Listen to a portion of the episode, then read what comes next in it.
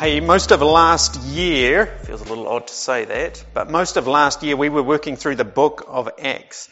Now we've, we had a few detours along the way if you were with us. But the bulk of the year we followed the expansion of the church as the gospel went out to the nations through the power of the Holy Spirit. It's called the book of Acts because it is the Acts of the Apostles, but it is also called that because it is the Acts of the Holy Spirit. It is the Acts of the church. And we saw this command, make disciples. We saw this command in action. Well, today we start the final chapter of the book of Acts, Acts chapter 28. We're going to finish this chapter and the book next Sunday, so be here for that one. Uh, but things are wrapping up. And as a reminder of what has happened before we get into Acts 28, because it's important to set the scene, uh, Paul the apostle has been told by Jesus that he will be a witness to God, a witness to Jesus in Rome. This is a promise. Paul is going to Rome, but the way there uh, is far from straightforward. In fact, the way there involves Paul being beaten up. It involves him being arrested. It involves him having false charges brought against him. It involves him being in prison for over two years. And then to top it all off, Paul finally gets to head to Rome on a ship which goes through a storm so severe that they didn't see the sun or moon for multiple days. It's quite a storm. And then, to carry it on, there's a shipwreck. And this, this is where we actually pick the story up today in Acts 28. So Acts 28 and we're reading verses 1 to 16 if you want to follow along. Once safely on shore, we found out that the island was called Malta. The islanders showed us unusual kindness. They built a fire and welcomed us all because it was raining and cold. Paul gathered a pile of brushwood and as he put it on the fire, a viper driven out by the heat fastened itself on his hand. When the islanders saw the snake hanging from his hand, they said to each other, this man must be a murderer. For though he escaped from the sea, the goddess Justice has not allowed him to live. But Paul shook the snake off into the fire and suffered no ill effects. The people expected him to swell up or suddenly fall dead. But after waiting a long time and seeing nothing unusual happen to him, they changed their minds and said he was a god. There was an estate nearby that belonged to Publius, the chief official of, the island. He welcomed us to his home and showed us generous hospitality for three days. His father was sick in bed, suffering from fever and dysentery. Paul went in to see him and, after prayer, placed his hands on him and healed him. When this had happened, the rest of the sick on the island came and were cured. They honoured us in many ways, and when we were ready to sail, they furnished us with the supplies we needed. After three months, we put out to sea in a ship that had wintered in the island. It was an Alexandrian ship with the figurehead of the twin gods Castor and Pollux. We put in at Syracuse and stayed there three days. From there we set sail and arrived at Rhegium. The next day the south wind came up and on the following day we reached Puteoli. There we found some brothers and sisters who invited us to spend a week with them. And so we came to Rome. The brothers and sisters there had heard that we were coming, and they travelled as far as the forum of Appius and the three taverns to meet us. At the sight of these people, Paul thanked God and was encouraged. When we got to Rome, Paul was allowed to live by himself with a soldier to guard him. This is God's word to us. And I have three points I want to highlight from our passage today. Uh, the first one is the main one, and it's that God's promises are the foundation for our lives. It's been sort of the theme going through our service today. That God's promises are the foundation for our lives. And we see a specific example of this with Paul and the snake today. But for all of us, God's promises are the reason we can have peace and perseverance in this world. And who wants peace and perseverance? I think we all do, don't we? Secondly, a second point, that our faith in Jesus gives us something to give to others. Uh, we might be poor, we might have a lot. Actually, those are by the by. As Christians, as followers of Jesus, our faith shapes us into people who care and who always, always have something to offer to others, whoever they are. And lastly, that one of the best things we can give to each other is the encouragement of turning up. Might seem like a strange point, and it is my final one, and it'll be a small one, but I really don't want to miss it out because I think it's significant. So promise, faith, encouragement. Promise, faith, encouragement. And this green line, I have no idea, it's not very green up there, is it? But this green line is the journey we have heard in our passage today. The ship carrying all 276 people, it wasn't a small ship, uh, has finally found land. Uh, and by find land, I mean it's run aground and been smashed to pieces. Uh, but here they are on the island of Malta. And what's telling about this landing is that no one on the ship actually knew where they were. Like I think that's sort of amusing, but it's really telling. Verse 1 said, once safely on shore, we found out that the island was called Malta. The storm they have been in on the ship has been so terrible that they don't actually know where in the world they are. Which, you know, most of us have probably been, been lost at some stage. But I'm guessing you haven't had a question about which country you're in. This is really lost. But here they are. Amazingly, they're alive and they're on an island called Malta. And they receive quite a good welcome from the natives on the island. The natives are helpful. But it's raining, which probably shouldn't be a surprise because the storm has been going on. And so they light a fire and Paul joins in collecting some fuel for this fire and wouldn't you know it, a snake a viper driven out of the flames bites Paul on the hand. Now, I've never had a snake bite. Hope I don't have one. But I think a snake bite at any stage would be terrible. But let's just remember that Paul has just gotten off a ship by swimming for his life. He's probably wet and cold, and now, to top it all off, he has a poisonous snake hanging from his hand. I mean, when we use the phrase escaping from the frying pan into the fire, pretty much sums up this, doesn't it? And the locals, the natives who are there, see all of this happen and, and they put it together.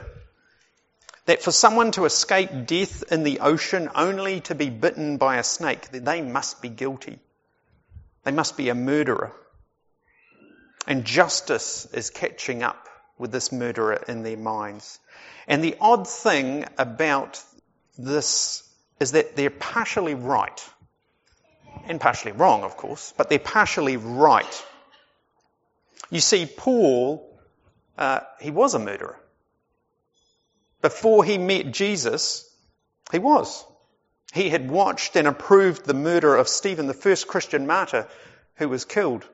He had chased and persecuted other Christians. And, and, the natives' interpretation of these events is something we do today as well. We interpret our experiences either as judgments or blessings.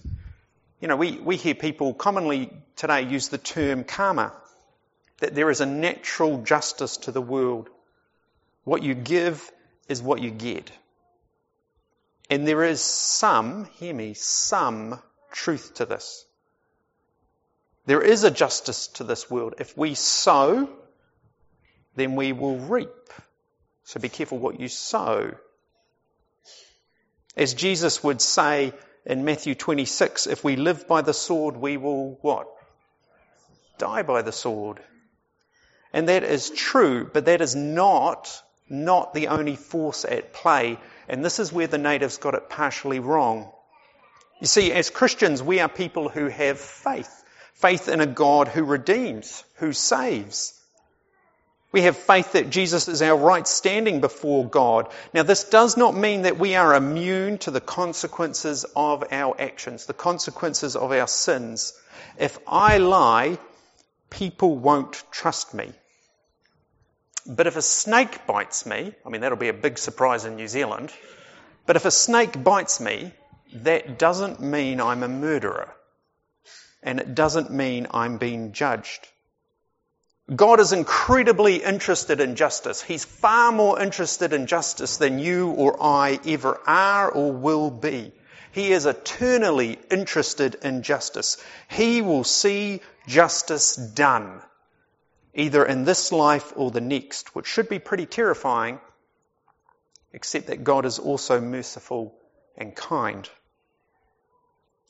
God tips the balance of justice in our favor by putting Jesus on, it, on the other side. By putting all of our sin on Jesus and putting Jesus' righteousness on us. This is what we call the great transaction. And it isn't fair. But it is just. Justice is done. God takes all the expense himself and he pays it to buy us, to buy you and I. And this means that as Christians, we interpret the events in our lives in a different way. Now, hear me. Sometimes bad things happen to us, and that is God getting our attention. Sometimes. But we need to be very careful, very careful about leaving Jesus out of the picture. Should always be careful about that. Because that is not how we live. Nothing, nothing is greater than Jesus. Nothing can separate us from God. Now, how does Paul's snake bite show us this? Well, Paul had a promise from God. He had a specific promise to him. God gave him a specific promise. It doesn't apply to me, it doesn't apply to you. Paul was going to go to Rome to be God's witness there. Now, would a terrible, terrible storm stop God getting Paul to Rome? No. Would a snake bite stop God getting Paul to Rome? No. No, it will not. You and I don't have that specific promise, but we have many, many other eternal promises of God. God's promise to Paul that he would get to Rome, it's over, done, finished. The promises you and I have, they will last all the way into eternity. They are far bigger and far more important. And we need to know these. We need to base our lives on them. And I want to give three examples, and this is a terrible thing when you're talking about something like God's promises. Where do you start and where do you end? Because there's so, so many of them. But I want to give you three examples. They're all from the same chapter of the Bible. Funny enough, you've already heard part of one this morning in someone's prayer. Romans 1 verses, sorry, Romans 8 verses 1 and 2. Therefore there is now no condemnation for those who are in Christ Jesus. Because through Christ Jesus, the law of the Spirit who gives life has set you free from the law of sin and death. Do you know this promise? It's a goody, like all of God's. If you are in Jesus, if you have faith in Him, trust in Him, there is no condemnation, none against you. You might be guilty of some things, but there's no condemnation. And that's incredible. Whatever the world says about you, whatever the enemy says about you, whatever your own flesh reminds you of, none of it is greater than the one you are in. None of it is greater than Christ. And we need to know this because we're guilty. We are guilty.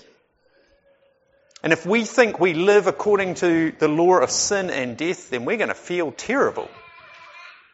Now we need to remember, we need to be reminded that the way we live is according to the law of the Spirit of God, which drives us to our knees, it drives us to repent, and, but it gives us a sweet, sweet hope that you know what, yesterday it didn't rely upon me, today it didn't rely upon me, and tomorrow it is not going to rely upon me. There is no condemnation, and this is a miracle a miracle of God, and it's true of me, it's true of you. And when eternity comes, when you step into it, it will be true of you then. That's a big promise, isn't it? What about Romans 8:28, one of the most incredible promises of God, one we've already heard this morning. And we know that in all things God works for the good of those who love him, who have been called according to his purpose. If we are called by God, then even in the midst of terrible situations, we have the confidence, the assurance that God is still at work. He has not abandoned us. That even in the midst of terrible situations, and we go through some terrible situations. God is at work in us, shaping us and making us more like His Son, more like the people we have been saved to be. This is an incredible promise of hope that even when it is very dark, God is still doing good. He is still at work, still, doing good. And even as we suffer and lose and grieve those things, we are still gaining. This is like a crazy promise, but it's crazy good. It really is. It's a hard one to hold on to. It's an important one to hold on to. Or lastly, Romans 8, 38 to 39. Paul saying, For I am convinced that neither death nor life, neither angels nor demons, neither the present nor the future, nor any powers, neither height nor depth, nor anything else in all creation I think he would include storms and snakes there, will be able to separate us from the love of God that is in Christ Jesus our Lord. Paul is not saying that your life will be easy. He is not saying that. But he is saying that your life will be secure. That the love of God to you and Jesus is so strong, so deep, so powerful that no force in our lives, in this world, can steal us from his hands. That's a promise, isn't it? That is a promise for storms. And it is a promise we need to have peace and perseverance in this world. But do you know God's promises to you? Because this is how God works. It's how He's always worked, actually. This is what he gives us. It's not only what he gives us, but this is what he gives us. He gives us his word. He gives us his promises. And then he expects us to trust him, to have faith. To do this, I want to encourage you to do at least one thing this year. That when you read your Bible, have a pen. Maybe call it your promise pen. I don't know. But whatever colour that pen is, you use it and you underline, you circle, you do whatever, you asterisk every promise of God you come across. Mark them. Let them sink into you. Let them get into you so that you can stand that even if you are bitten by a snake, metaphorical snake, you're going to shake it off because you have a promise. Even if you go into a storm, and you will, won't you? You're going to come out the other side because you know who holds you. Amen? Psalm 119 verse 50 says, My comfort in my suffering is this, your promise preserves my life. Jesus is God's greatest promise to us. May we know his promise to us that we may know his comfort as well. We follow Paul because he follows Christ. Secondly, I want to talk about the gift of our faith, and this is to do with Paul's healings on the island. Now, I think we have to wonder, or at least I do, wonder if Paul surviving the snake bite got him more of a reception with people. Like, I wonder that when they were thinking, gosh, this guy's a god with a little g. I wonder if he got more of a reception because of that. Thing is, we don't know. We aren't told. What we are told is that while hosted by the chief official on the island, Paul goes in to see his sick dad. Now let's not forget who Paul is. He's a prisoner. Even though they've just got off a shipwreck, He's still a prisoner. And you've got to wonder what the chief official thought about this prisoner, Roman prisoner, going in to see his dad. Paul was like everyone else who had escaped that sinking ship. He didn't have a lot. He probably had some wet clothes. That's about it.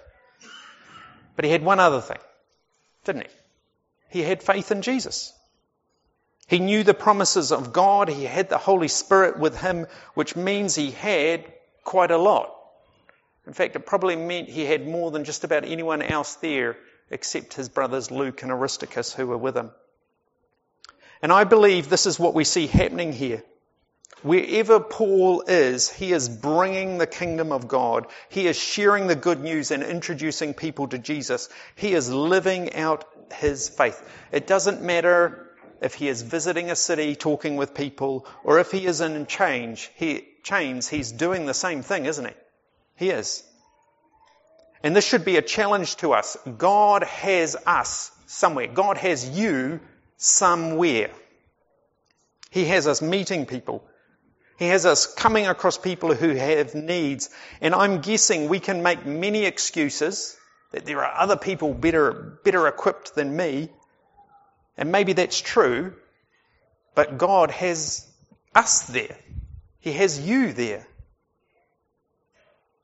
We have faith in the same God as Paul.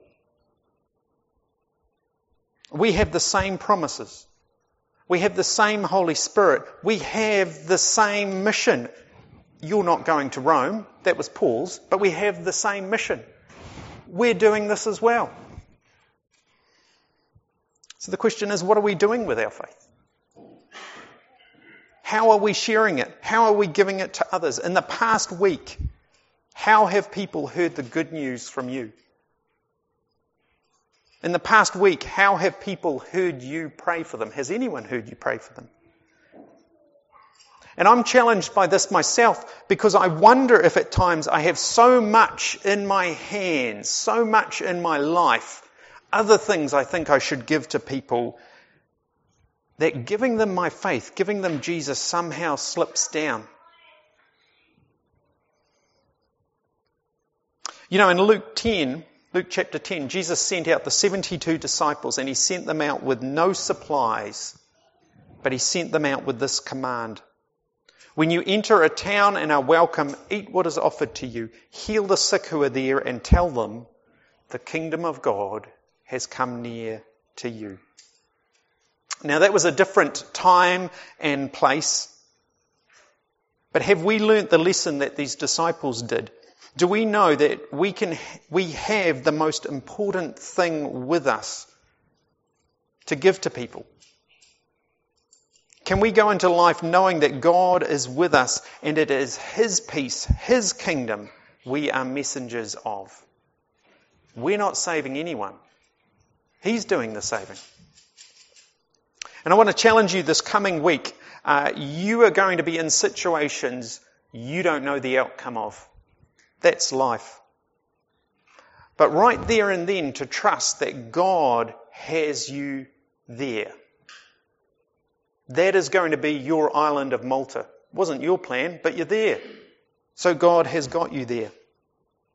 Remember who you represent. Remember what you have to offer. You might have nothing in your hands, but you've got your faith, which means you have the Holy Spirit, which means you have the good news, which means you have the same mission as Paul, which means you've, you've got a lot. And then give it. You know, when those 72 disciples came back to Jesus, they were rejoicing. And do you know what Jesus said to them? I saw Satan fall like lightning from heaven. I don't think we're meant to take that literally. I think that's Jesus saying, I rejoice I rejoice in your good news. I rejoice in your faithfulness in going out there and taking my kingdom out there. Wouldn't we love to hear that about us? Wouldn't that be something? And my last point, uh, we should never underestimate the encouragement we have to offer each other in just turning up. And I'll be really quick here, but notice this. Notice this. Think about what's happened in Paul's life. Paul has survived a shipwreck. Do you know how much we know about how he felt about that shipwreck? Zero. No comment. Paul has survived a poisonous snake bite. Do you know how much we know about his experience of that, how he felt about it? Zero. We know nothing about how he felt about it. Paul has healed uh, quite a few people on the island of Malta, and you guessed it. Do you know how much we know about, about Paul's reflections on that? Zero. Nothing. I mean, I presume he was pretty excited about all these things, but we're not told. Uh, what we are told is that when some brothers and sisters turn up to greet Paul, to welcome him, he is encouraged and he praises God for that. Doesn't that seem back to front? Like Paul seemingly has miracle after miracle happening in his life, surviving this terrible, terrible storm, getting bitten by a snake, Nothing coming of that, surviving that, going around healing people. But the thing we are told is that when some brothers and sisters who he didn't even know, they turn up to welcome him, he's so encouraged and he praises God about that. Isn't that sort of crazy? And you know what? I think we can read the book of Acts and we can think it's all about miracles and surviving snake bites and healing people. And it, it includes those things. It does, absolutely does. But let us not overlook what was significant to Paul. Some brothers and sisters who he didn't even know turned up to greet him, and he praised God about that. People turning up matters. May we be a people who act trusting God for the miraculous. He's got to do the miraculous. But may we also be a people who turn up, who don't underestimate the encouragement we have to offer each other. Sometimes that encouragement will be far, far more significant than you ever know. Far more significant. It will be remembered and recorded in people's lives as greater than many other things. So, do we know the promises of God to us that we might survive the storms and the snake bites of this life? Are we ready to give our faith to others that we are clear about the most important thing, the most important thing you have to offer others? And will we be a people who turn up? Yeah, text messages are good, phone calls better. But will we be people who just turn up? Turn up and encourage each other that way. Let's pray together. Jesus, I give thanks that you have given us uh, the book of Acts, that you have given us uh, our brother Paul, whose life is, is extraordinary and is a challenge to us, Lord, that you can do so much more than we can imagine. But I pray that Paul calls us forward. He calls us forward, reminding us that we have the same Lord and Saviour we have the same eternal promises as Him. We have the same Holy Spirit in us as was in Him. Yeah, He was a special guy, but we have the same Spirit.